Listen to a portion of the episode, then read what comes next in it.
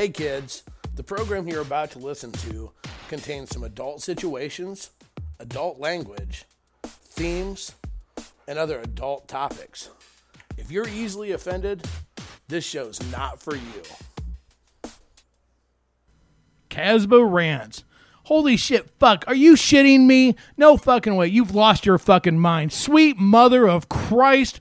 What's wrong with you? No, fuck shit. Son of a damn it.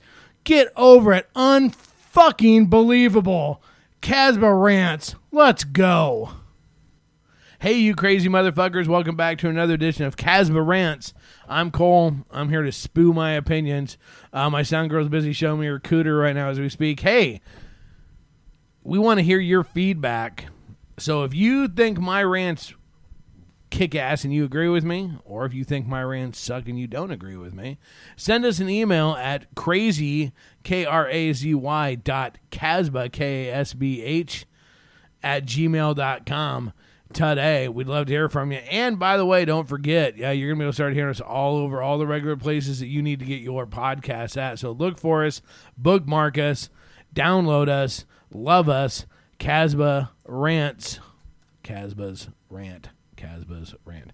Uh, anyways, all right. So tonight, I want to talk about something that is so it's just constant because in this world of the the lifestyle, the swinging lifestyle, whether it be kinksters, swingers, poly, whatever the case may be, we talk about discretion, discretion, discretion, discretion. Discretion is the most overused fucking word in the lifestyle ever, but it's everybody's afraid. Nobody wants to be outed because, again, obviously, they say roughly 4% of the population, about 12 million people, uh, are swingers in the U.S., possibly, is what they estimate. Now, obviously, so swinging and the lifestyle is not mainstream. So very few of us are, are outed, so to speak, like we are, where everybody, you know, people know that we're swingers, whatever. Uh, so people want that discretion, and I understand that. And we totally support that, that if that's what you're into. So I want to talk a little bit though about how does what is it something that swingers do that just absolutely fucking throws that for a loop every single damn week. Every time they go out, every event, every fucking party, whatever. It's public displays, public dis- public displays of affection. Here's the deal. We all understand that in most cities, in most uh, around the country, yeah, there might your city might have an actual swinger friendly club or an actual swingers club, but most do not. Or that not every event happens at a swinger event. Most of them are at vanilla type bars and places like that. So we go to vanilla places, and then the goal is we don't want people to know that we're swingers.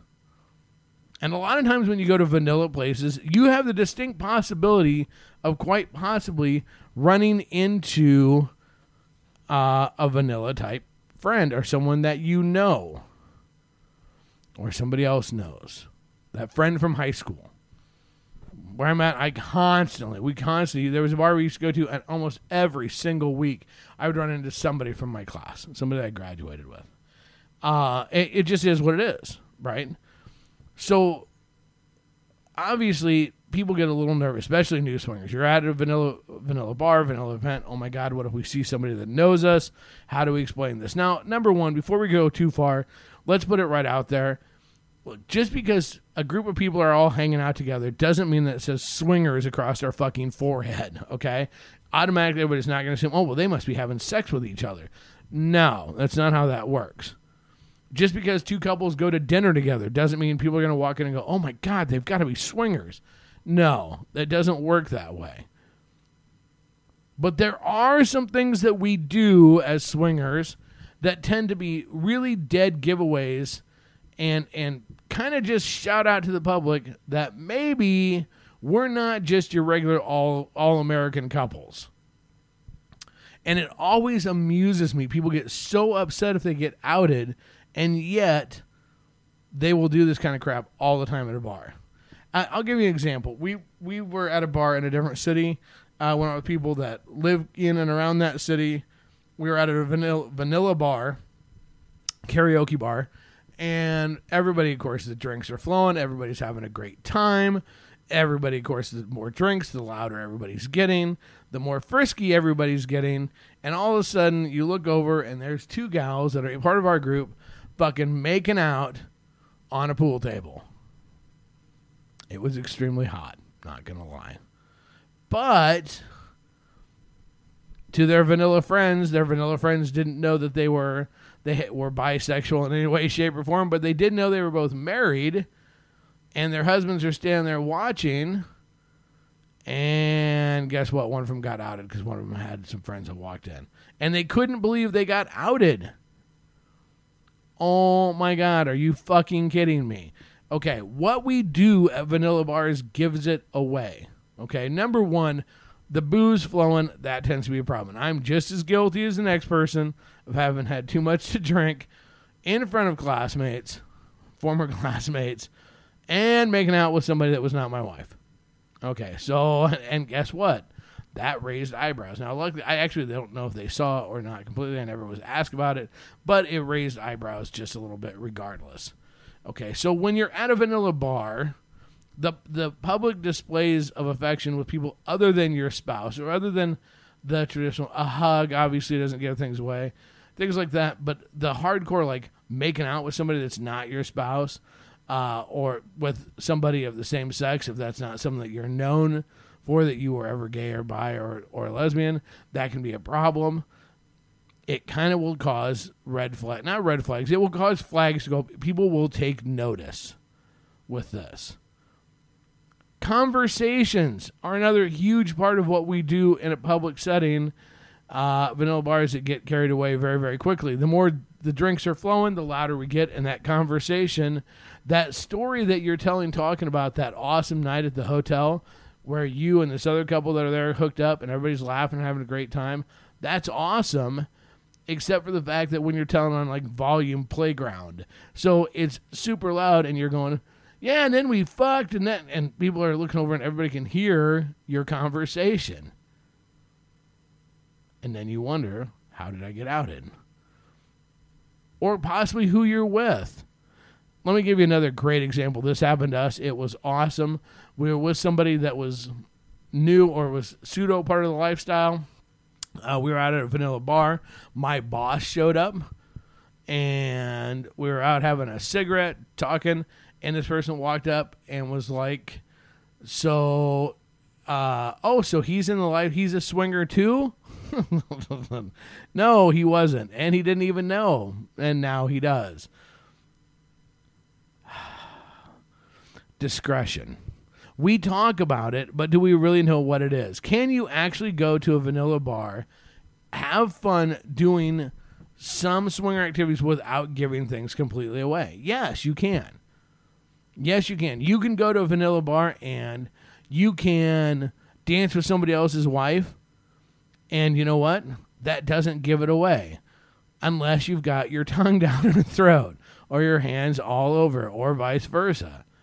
You have to have some common sense when it comes to the whole PDA thing and and be conscious of the fact of some things if you want to truly keep things a secret, some things are left better behind closed doors than out in public. Now, sometimes it's going to happen. Sometimes, sometimes people don't care, and that's okay too. Obviously, a little word of caution to those of you that are completely out and and you are loud and proud about your lifestyle. Rock on. That's great for you. Please keep in mind that not everybody is. So when you go to that vanilla type event, or not a vanilla event, but a lifestyle event at a vanilla establishment, at a vanilla bar, regular bar, whatever, understand that just because you're completely out doesn't necessarily mean that everybody else in your group is. So have a little common courtesy and make sure that you know you you you tailor your behavior to what what else is going on. And if you're someone that you're relatively new or you're somebody that's not completely out and every time you go to a, out with a certain group they always do things that make you uncomfortable well the obvious answer of what to do there is quit going out with them or talk to them communicate the fact that hey you feel you're afraid you're going to have to stop coming because you're feeling afraid that you're going to get outed because of certain things that are going on That's a huge part of the lifestyle. So some huge communication part of it. If if we can keep ourselves somewhat under control in public, we can avoid a lot of of our private life becoming public. Which leads me to the other point of this. If you notice there was a really big theme that I kept talking about and I kept mentioning through this. Bars and drinking. Okay. So I am notorious for the drunker I get, the friendlier and the more chatty I become. I will jabber your ear off like no tomorrow. Not a problem. And if you ask me questions, I will share like no tomorrow. So, uh, and a lot of people are. A little, a couple of cocktails and the old fucking like common sense guards, away they go. So you need to keep it in mind a little bit. How do you handle your booze? Look, do you just get so crazy horny that you're just gonna make out with whoever's in the group and you don't care? Are you gonna get super loud? Are you going to, you know, are you to verbal vomit everything you know to anybody who will stand still for five seconds? You need to know that about yourself. You need to know that about your significant other, your spouse or whomever, or and or the people that you're going out with. Now look, when the bar is closed and the hours are over and you're all standing in the parking lot trying to figure out what to do and you're making out, ah, yeah, it happens. At that point in time, there's nobody else around. It's one thing. But during that, in the middle of the bar, God, you've got to keep it in mind. You can't act surprised that you're getting outed or that, that someone you know sees something when you're being dumb. Discretion and stupidity like don't go together. You have to have your wits about you. You have to have your common sense about you a little bit. Okay? So and that includes it, look, it's not even just the big things. It's not even just like making out or or hardcore groping. But I mean, it's the the slaps on the ass. Okay, you'd be surprised the shit that people will notice. Think back to when you were a vanilla before you ever got in the lifestyle. Think back. Think about the things that that you would notice at a bar if a couple was doing that was out of the ordinary. Like if just like that, if, if one person's constantly getting their ass slapped, or if uh, you know somebody's getting a, a, a boob grabbed, or whatever. These are little things. Even if you weren't part of that group, you would notice. Well, it's no different for other people with you.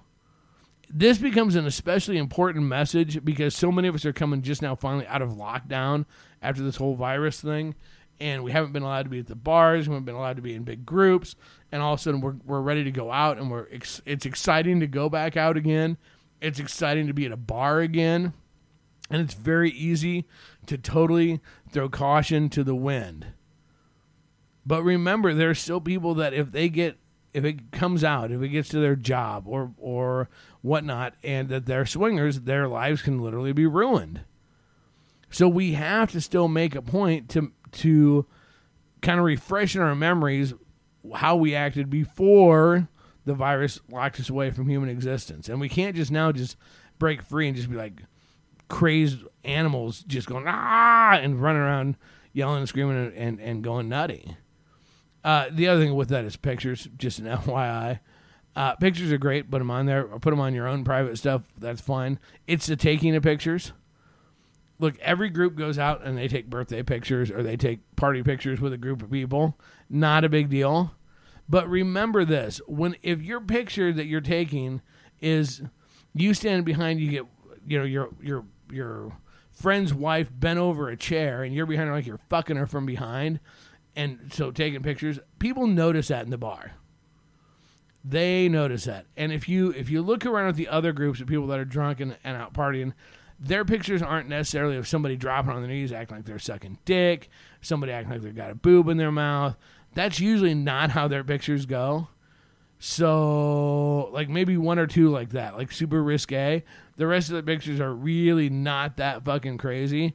So, if you've got 10 people drunker than shit, being loud, taking pictures that are like you're dressed but as sexual and provocative as possible, again, you're going to take and draw a little bit of interest. You're going to have somebody look over and go, "Whoa, what?